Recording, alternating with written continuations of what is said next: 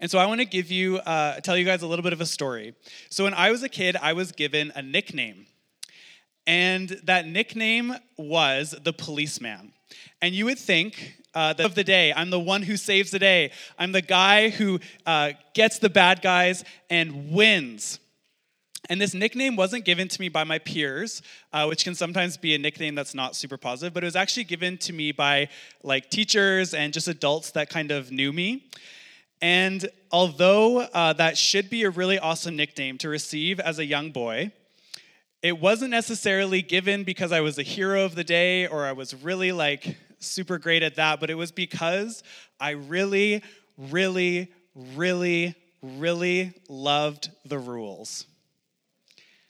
I loved them. And if you were to break the rules or if you were to bend the rules, it was the deepest injustice in my life. And I felt the responsibility and I felt the calling to like call you out for breaking the rules, to tattletale on you. And so, because of that attitude, I was given the nickname policeman. And that need for following the rules or that natural tendency to follow the rules is actually still a default of mine. And I'll just say, like, I really do love the rules. I do. I love rules. They're structure. They're things that make me feel safe. I feel secure when I know the rules. Uh, I know how to succeed if I know the rules. But I realize that there are some of us who aren't quite wired like I am, that there are some anarchists in the room today. That you guys don't just follow those rules, but you need the why behind the rules. And I really commend you guys and I appreciate you guys and I need you guys because you guys make me th- think deeply and reflect on why I do what I do. And so I found myself in tension with my sermon topic this week as my natural tendency of the policeman. And I'm excited to finish off our series uh, of Not Mine. And the title of this morning's message is Not My Talents. And I felt the tension because when I asked myself the question, why must we be stewards of our talents? My response was, well, we steward our talents because that's what we're supposed to do. Like that's what that's what we're supposed to do, and so we just do it. But that explanation, that reason is actually incredibly insufficient. And I realized that. And so the question that I needed to ask was why is stewarding our talents something that we do? And so this morning, I'm not here to be the policeman uh, of if we're stewarding our talents. But I believe Scripture reveals to us the inspiration behind why we steward our talents. And when we hear the word talents, we often think of ability. Can we sing? Are we good uh, with organization? Are we gifted with kids? Are we great on the sports field? And although that's uh, great and those are our talents that God has given us, I believe, I don't think it's exactly what's meant by talents. And so I want to go on a journey this morning to answer the why behind stewarding our talents. And so if you're taking notes, I want you to write this down. Investi- or stewarding our talents is an investment in eternity. Stewarding our talents is an investment in eternity. And so this morning we're going to look at a story told by Jesus in Matthew chapter 25. And it's uh, in verses 14 to 30. So if you want to flip with me there, and if you're here this morning and you've never had a Bible and you need a Bible or want a Bible, uh, feel free to go to myevangel.church forward slash Bible, and we'll give you a couple of resources to either get uh, a digital Bible or to have a, a, real Bible in your hand. And so if that's something that you've never had but want, uh, feel free to do that. We would love to, to put a Bible in your hands. So, Matthew chapter 25, verses 14 to 30. It says, For it will be like a man going on a journey who called his servants and entrusted to them his property. To one he gave five talents, to another two, to another one, to each according to his ability. And then he went away. He who has received the five talents went at once and traded with them, and he made five talents more. So also he who had the two talents made two talents more. But he who had received the one talent went and dug in the ground and hid his master's money. Now, after a long time, the master of those servants came and settled accounts with them. And he who had received the five talents came forward, bringing five talents more, saying, Master, you delivered to me five talents. Here I have made five talents more. His master said to him, Well done, good and faithful servant. You have been faithful over a little. I will set you over much. Enter into the joy of your master. And he also, who had the two talents, came forward saying, Master, you delivered to me two talents. Here, I have made two talents more. His master said to him, Well done, good and faithful servant. You have been faithful over a little. I will set you over much. Enter into the joy of the master. He also, who had received the one talent, came forward, saying, Master, I knew you to be a hard man, reaping where you did not sow, and gathering where you scattered no seed. So I was afraid, and I went and hid your talent in the ground. Here, you have what is yours. But his master answered him, You wicked and slothful servant, you knew, you knew that I reap where I have not sown, and gather where I scattered no seed. Then you ought to have known, or then you ought to have invested my money with the bankers, and at my coming I should have received what was my own with interest. So take the talent from him and give it to him who has the ten talents. For to everyone who has will more be given, and he will have an abundance. But from the one who has not, even what he has will be taken away. And cast the worthless servant into the outer darkness. In that place, there will be weeping and gnashing of teeth. Let's pray. Jesus, thank you that you give us a gift uh, of being able to use what you have created us to be to serve your kingdom. God, I pray this morning that if my words are in any of this moment, that they would fall so quietly so that your voice speaks so clearly to our hearts. God, I pray that we would um, be inspired by your word to make great investments in eternity, not just for our eternity, but for those who, who don't know you yet. So, Jesus, we love you and we thank you and praise in your name. Amen. So, in this passage, Jesus' life and ministry on earth is coming to a close, and he begins to teach his disciples about uh, when he's coming again in his second coming.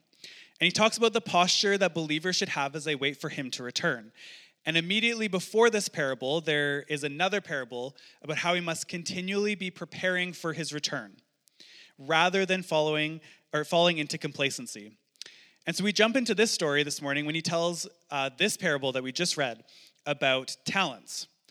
And so the previous parable was about prior preparation, but this one speaks to what we do in our present.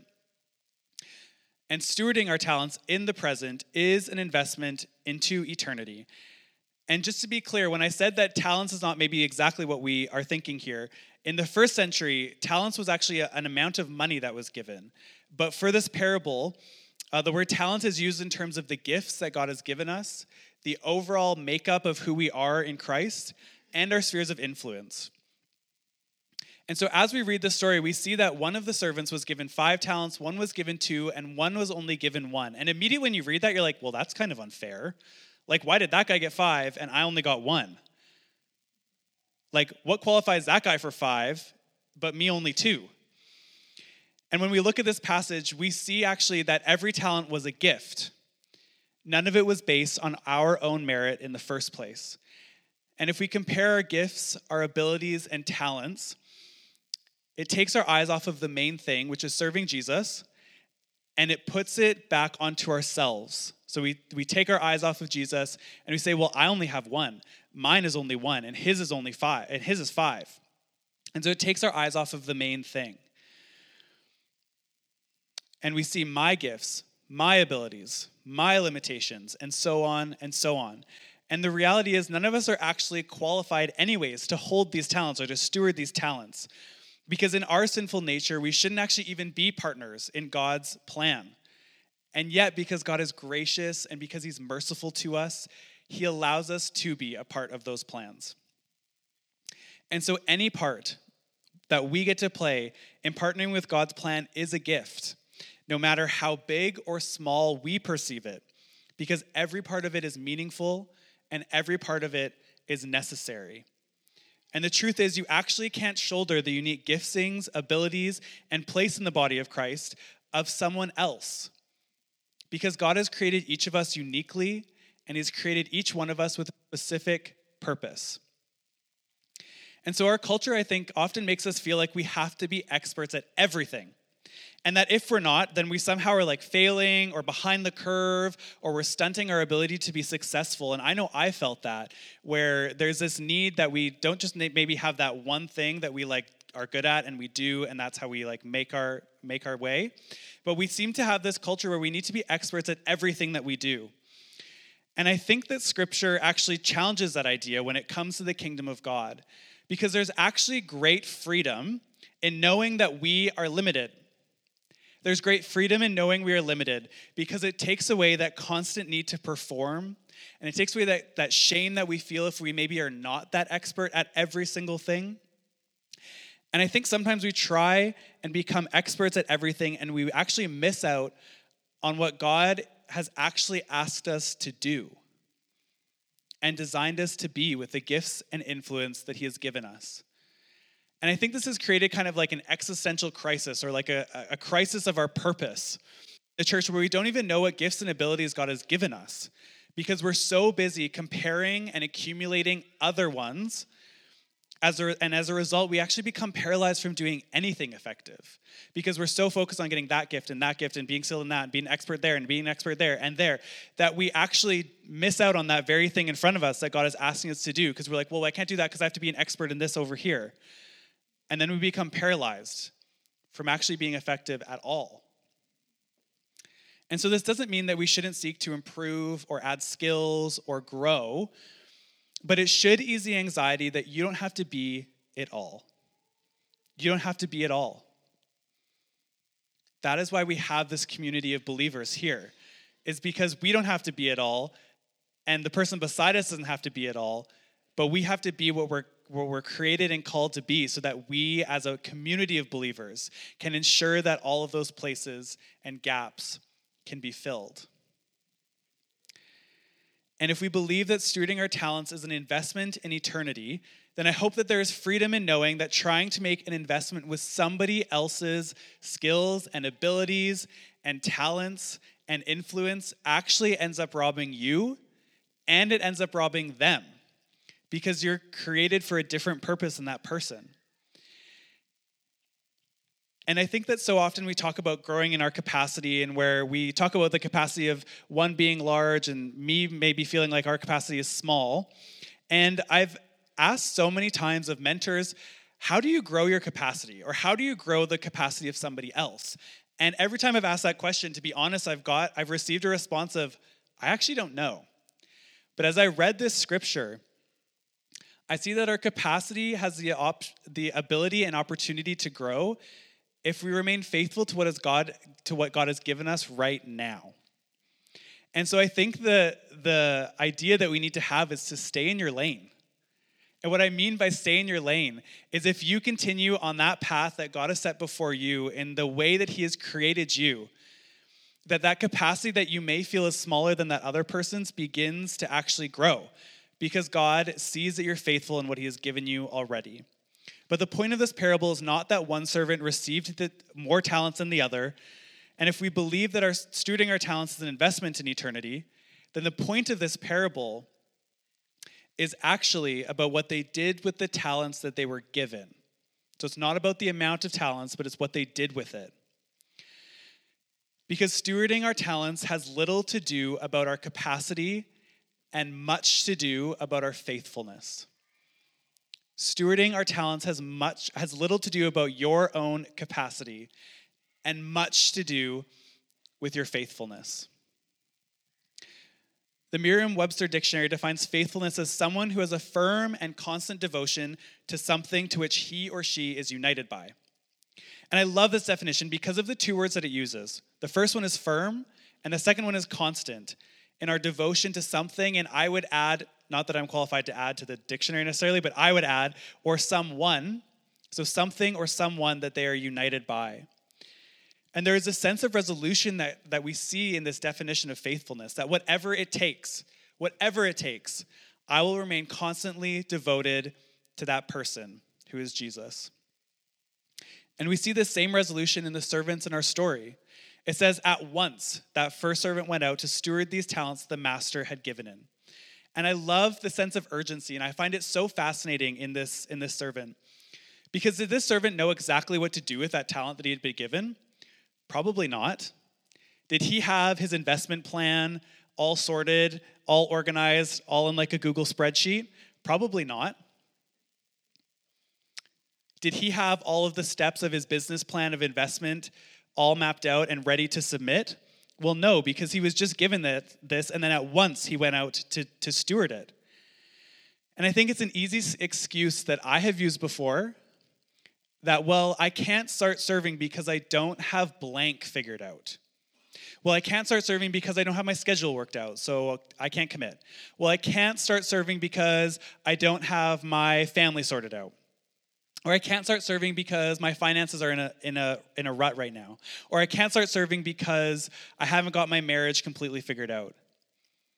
But can I tell you this morning that if you're waiting to have everything figured out before you start stewarding the God, the gifts that God has given you, you will actually never start serving.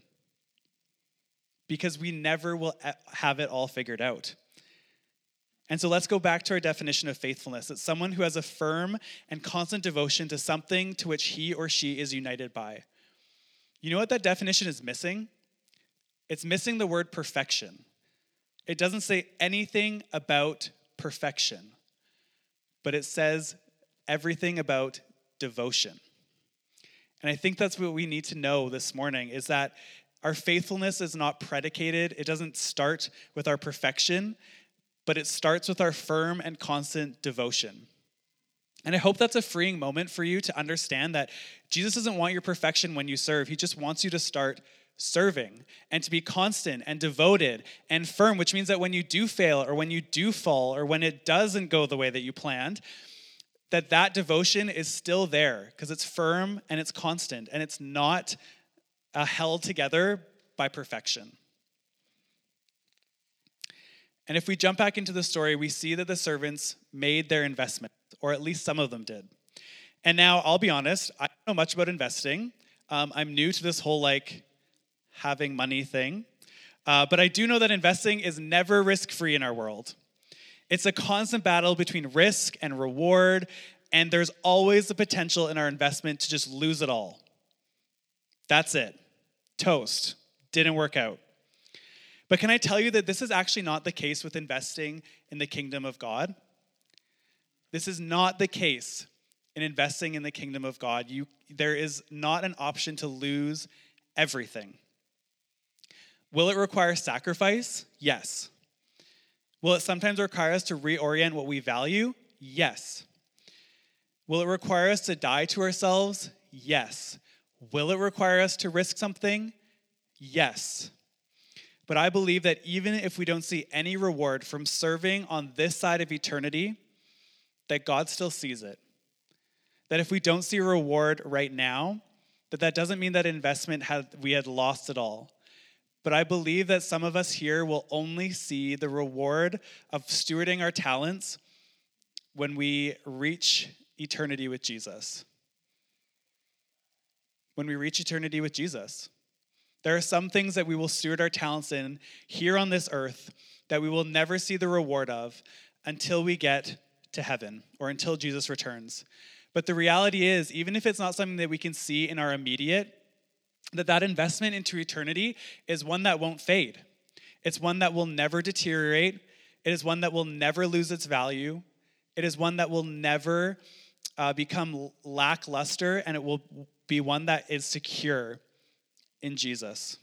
And I think that's a pretty great investment that we get to make. And if our hearts are postured in humble service, I do believe that eventually we'll receive a reward. But it might take us till eternity with Jesus to see it. And so, if we see that stewarding our talents is an investment in eternity, then our investment, I think, looks like faithfulness in action. And so the first two servants at once went out and brought back a 100% return. Pretty good return on investment right there. But the servant who was given one talent decided he would take a different route. He instead decided to simply bury his talent in the ground and play it safe. And as somebody who is like incredibly risk averse, as somebody who uh, doesn't like to really take those risks, I was like, at first I read it, I was like, yeah, okay, that makes sense. Like you're burying it. Like it's in the ground. That's good. Nothing can like happen to it. No big deal. Uh, and so as somebody who's risk averse, I was like, yeah, like I, I could like I could follow that. I could track with that. But here's the thing. We see with this servant that the fastest way to lose what God has entrusted to you is not to risk everything for him, but is to simply do nothing with it. To bury it and to keep it hidden. And I think the parallel is pretty clear. And I want to encourage each one of you this morning that if you're sitting here and you have this like nagging feeling or this building sense of anxiety that you actually don't have any gifts or skills or abilities or spheres of influence to be able to steward your gifts with, then I hope that scripture encourages you today. Ephesians chapter 2 verse 10 says, "For we are God's masterpiece for you." That are feeling that nag- nagging feeling like you have nothing to offer. For you are God's masterpiece he has created you anew in Christ Jesus so that you can do the good things He planned for you long ago. You are God's masterpiece. It's such a it's a verse that we hear often, but I truly want that to sink in this morning. He has created you not to be his robot, not to be his little puppet that he plays and that you have no control, but to be his creation. To be his creation, which is alive. To be his creation, which is unique to be his creation, which is important and valued in this world. And doing good things or serving Jesus is part of our purpose when we are created anew in Jesus. And so if you're feeling today like you're maybe lacking some purpose, if you're feeling that negligence of, of doubt that you have anything to offer, maybe you're missing just serving as, as that piece of your purpose that you're perhaps looking for this morning. Because you have gifts, you have abilities, and each one of you has spheres of influence for a reason. And so I pray that God would open our eyes to what those gifts and abilities and spheres of influence are. And as we look back into the parable, at first, burying the talent seems like a pretty smart choice. You don't leave anything, you don't lose anything by keeping it buried. But the thing is, the first two servants experienced growth by stewarding the talents, and the other one didn't. And that's because things that are alive are growing, and things that are dead are buried. And so, my hope is that as we steward our talents, as we invest in eternity, that we each grow as a result of it. And that's what happens, isn't it? We see this, the servants who steward the talents well actually receive more than what they set out with. But I want to remind us the point is not to accumulate more, more influence, more skills, more abilities, more spheres of influence which you're like, didn't, didn't you like literally just say that? But the, that's not the ultimate point. The ultimate point is to expand God's kingdom as we invest in eternity. The point is not to accumulate more for us, but to accumulate more for His kingdom, to expand and grow in this world. And isn't it interesting that the parable of the talents doesn't specify what they did to invest in these talents? It didn't say, well, this person had the gifts of administration, so they planned this fundraiser, and that's how they received that extra five talents. Or, well, this person was a really good public speaker, and so they gave lots of speeches and received all of those talents back uh, and got their 100% return. It doesn't say any of those things. And I think that Jesus is making a point in that. Sometimes we have this idealized view that serving can only be done in that like one specific area or in that one idea that you feel like you have of which you can serve. And let me be clear as a body of Christ, our hope and our goal, and I think uh, the body of Christ is there so that you do have your, your gifts and your abilities that God has given you to fit in a place of service. So I'm not negating that at any in any way.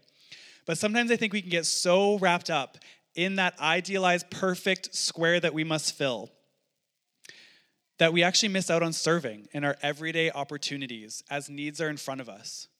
Because it's easy to say, well, I don't have the gift of blank, so I can't serve that person. Or, well, that's not really one of my gifts, so like I'll wait till somebody else who has that gift can come and minister to that person instead. But then we actually miss out on what Jesus is asking us to do because later in this passage, Jesus says, I was a stranger and you did not welcome me, naked and you did not clothe me, sick and in prison and you did not visit me. Then they who are gathered also will answer, saying, Lord, when did we see you hungry or thirsty or a stranger or naked or sick or in prison and did not minister to you? Then Jesus will answer them, saying, Truly I say to you, as you did not do it to one of the least of these, you did not do it to me. And I think that's very clear that those things that Jesus said of not welcoming strangers, not clothing people, not visiting people, it, it, it doesn't necessarily require a specific gift to do that. It just requires our eyes to see the needs presented in front of us and having a heart that's willing to steward those talents. And so sometimes our preference in serving must be trumped by the needs presented before us. Sometimes our preference in serving must be trumped by the needs presented before us. Because remember, it's not my talents. And so we see in this passage that stewarding our talents has eternal reward and also eternal consequence. And we don't often talk about the coming of the second coming of Christ in church anymore. And I think it's because this topic has sometimes been said with the best of tensions, intentions and the worst of tone. But the scripture passage points to that idea of Jesus coming again. When we meet Jesus and he takes account of our life, will he say, Well done, my good and faithful servant, like he did to the first two? Will he say that of my life? Because we have to make account for that. And I hope that this is a great motivation as we strive to have to say, not my talents. And I hope that motivation is to hear the voice of Jesus say, Well done, my good and faithful servant. And here's the thing giving an account of your at, at the end of your life or when Jesus comes again shouldn't motivate us to serve out of fear because that's not the point. The point is not to serve out of a fear, but to just serve out of faithfulness. It's not to serve out of fear, it's to serve out of faithfulness. So I used to have this thing called FOMO. And FOMO, if you're not quite sure, is the fear of missing out. And so my friends would go off somewhere. I would see this picture on Instagram, or I would be writing that paper or doing that thing, and my friends would be leaving to go do something fun. And I would feel this intense moment of FOMO, fear of missing out, where I am not a part of those things, and it's angsty and it's frustrating and it makes me sad. And I would feel that so often because I wanted to be a part of those fun things that were happening. I wanted to be a part of that really awesome time that they got to go to the lake and hang out while I was busy stuck in my room writing that paper. Um, and that FOMO was like really severe for me. But as my life began to change, and as I began to steward my talents, and as I began to see that my life is actually for Jesus and serving Him, that FOMO shifted. That fear of missing out shifted from those things of what my friends are doing, the fun things that are awesome, to having such an intense FOMO about the fear of missing out of what God has asked me to do. I have this intense FOMO, this fear of missing out, that I will miss out on what God has asked me to do. That I will miss out on that thing that He's asking me to step out in. That I will miss out on ministering to that person and maybe bringing them one step closer to knowing Jesus. And that FOMO has caused me to serve and to want to serve with great faithfulness. And it took me a really long time to get there. So I'm not standing here being like, well, you guys. Uh, I'm standing here saying that that FOMO, that fear of missing out of what God is doing, has pushed me to serve and experience God in ways that I never could have before, in ways that I never would have experienced had I done that thing with those friends at one time. And so I hope that that, that FOMO, that fear of missing out, begins to shift in our lives from mine, mine, mine, mine, mine, to the fear of missing out of what God is doing in our lives. Because remember, He doesn't say, Well done, my good and perfect servant. He says, Faithful. Well done, my good and faithful servant because we aren't saved by our works. We aren't saved by our works. But doing good works comes as a response to the gift of salvation that we are given. And stewarding our talents is an investment in eternity. And so when we hear this story, it can be easy to ask also where they invested those talents. And God's plan for establishing his kingdom on earth is through his church. And I don't just mean these walls around us, I do mean like the capital C church, like we would say, of like the gathered body of believers. But our most major and, and foremost context right now is this local church. And I think the best investment that we can make in eternity happens through the church as God's bride, an intended way of spreading the good news of Jesus. And so this begs a hard question. And it begs a hard question that came out of a conversation that I had with one of my mentors this week. Do we still believe that the church is God's intended way of spreading his good news? Do we believe that the mission of the church is still God's intended way of spreading the gospel? Do we? And it can be easy to be like, yeah, of course, yeah, no, I do. But like, do we really? Because when we talk about stewardship, we say, not my time, not my treasures, not my family, not my talents, but we must also say, not my way. Not my way. And I believe that the church is still the hope of the world. I do really believe that it is. I believe that the local church is the hope of the world to spread the gospel of Jesus Christ. I really do. I wouldn't have devoted my life to it if I didn't. And although it's not perfect, I believe that Jesus left each one of us with the responsibility to steward our talents through his intended way by serving his church. Because if we're doing it right here by serving our church, we look outward and begin to serve our community and serve those people who are lost and serve those people who are broken and serve those people who come into our church that are lost and broken and need Jesus. And so I believe truly that the that the hope of the world is still through the church as God's intended way of spreading the gospel. And so I want to ask that question again, do you still believe in the mission of the church? And if so, does your service reflect that belief? Does your service reflect that belief? Because if we truly believe that the church is God's intended way of spreading the gospel, then I think a natural response is to serve Him through this area and through this avenue. And so we see that giving an account at the end of our lives is a motivator to steward our talents well in the church as God's intended way. But I actually want to look at one more motivation to serve. Because when I circled back to that question that I asked at the beginning of the message, which was why is stewarding our talent something we do? I realized there was actually one really big motivator for me. That motivator is gratitude. It's gratitude. Stewarding our talents looks like gratitude in action. And that's because biblical gratitude is a verb, not a noun. And what I mean by that is that biblical gratitude is not just a feeling, but it is an action fulfilled in serving.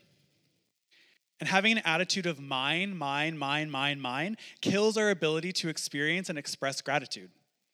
It does, because we, we begin to think of all those things as ours. And so, unless you're going to thank yourself, it kills your ability to express and experience gratitude. Stewarding our talents is an investment in eternity, and it is motivated in the present by gratitude. And so, my policeman tendencies, like I talked about at the beginning, are an expression of duty. And I think that duty is a great uh, thing to have, and I, and I value that in myself, that I have that sense of duty to continue on and on and on.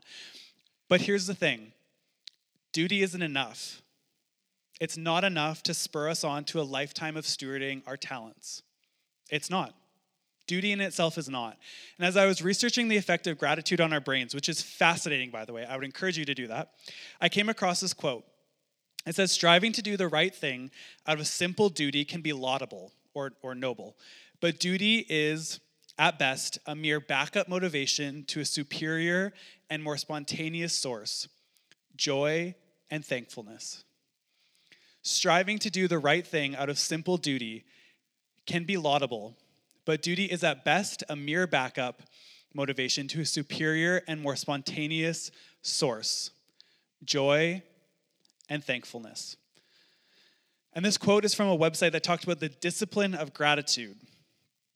And the person writing it was not a believer. He was writing in a way that was uh, practices that anybody, no matter what their spiritual background, uh, could walk in. And yet it summed up perfectly that idea of biblical gratitude versus duty that it's a, it's a, it's a more superior source of motivation.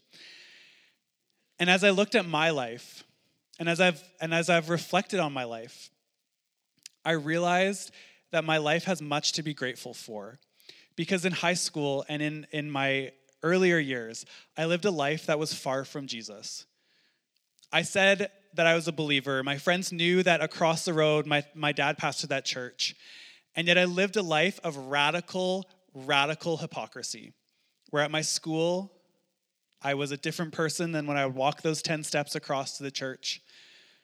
When I partied my way through high school, when I lived a life in such a way that nobody could ever see that I actually had fruit of belief in Jesus. When I was very much living on the curtails of my parents' faith, which meant really nothing actually to me. I was far from him and I rejected him. And I was not even just far from and rejecting, but I was also hypocritical of who he is. And as I began to pursue Jesus on my own, as I began to feel this deep and profound sense of purposelessness and hopelessness, Jesus never gave up on me during that time. He never did. Because I had great parents in my life who continued to pray for me and to fight with me so that I would continue to be pushed towards Jesus because he never gave up on me. Because even though I rejected him, not just once, not just twice, not just three times of what he wanted me to do, he didn't give up on me and still spoke to me through different avenues and different people and different moments. I should be I shouldn't be standing here. I shouldn't be able to be on this stage. And my plan was not to be. My plan was to have, you know, all the money and all the great job and I was going to be a lawyer and I was going to make lots of money and it was going to be awesome and I was going to do all these great things. And yet, Jesus sent me on a path that is far more fulfilling than I could have ever hoped for. He set me on a path that has uh, allowed me to be shaped and mentored by great parents and family, to be shaped and mentored by great people at my school, to be given positions of leadership that I didn't deserve, and positions of leadership that I uh, was given as a gift to be able to grow in my abilities, to fail, and to learn from. And none of those things was I actually really worthy of because I had rejected him so much and time and time again. But when I went on that path, he has brought me to places that I could have never hoped and never, never experienced. And it fills me with such great gratitude for who he is, for the grace that he has given me, for the salvation that I have in him, because it means in those time and time again of all of my 20 something years before that I didn't really like live for him, that he would still give me another chance and another chance and another chance. That I, at the beginning of my time here at Evangel, when I stood here and was prayed over by uh, some of the pastors and board, and they said that they were doing a love offering for me, you guys were so generous to me, so generous to me, like, like speechlessly generous towards me. And I remember when I received that love offering, the thing that I said was, Lisa, receiving this makes me want to work harder. And that's because I try as best as I can to live a life of gratitude. And because that gratitude pushes me to serving more and to serving in a way that will glorify Him more. And so, gratitude is one of the biggest motivators that we can have. And so, the question that I have for you this morning is when was the last time you took inventory of the things that you are to be grateful for? When was the last time? Are you feeling that sense of laboring through serving? Are you feeling the frustration of feeling overworked and like your serving is not doing anything meaningful? Can I ask you to maybe take a moment to express and experience and to take inventory of the things that we are to be grateful for? Because I truly believe that that will motivate us, that will put wind in our sails, that will allow that duty to shift from something that is duty to a superior and more spontaneous source of joy and thankfulness. And so we're I'm going to invite the worship team to come up and we're just going to take a couple minutes. And we're going to do that exact thing. We're going to take inventory of the things that we have to be grateful for. And so if you want to stand, uh, we're just going to sing a song quickly. But I want you guys to to really take inventory of what you're grateful for. And then what I want you to do is ask the question, Holy Spirit, what do you want me to do with this gratitude? Holy Spirit, what do you want me to do with this gratitude. And so we're going to sing a song just quickly. I know that we're getting to the end uh, of our of our time together, but we're going to sing the song because I think it's important to carve out moments to be able to experience and to rise in that gratitude again. And so if you guys stand with me, I'm going to pray, and uh, we'll jump into that. Holy Spirit, thank you that we can invest and steward our talents in eternity. Lord, I pray that as we briefly sing this song, that you would reveal to us those things that we have to be grateful for. Ultimately, Jesus, the thing that we are to be most grateful for is the salvation that you give us and that you offer us freely and that takes us out of the, the realms and, and pangs of death into life and eternity with you. And so, Jesus, may you reveal to us, may you open our eyes and our hearts to what you have done for us. And may that continue to spur us to great, great action in service. Jesus, we love you and we pray that you and we ask that you would reveal yourself this morning.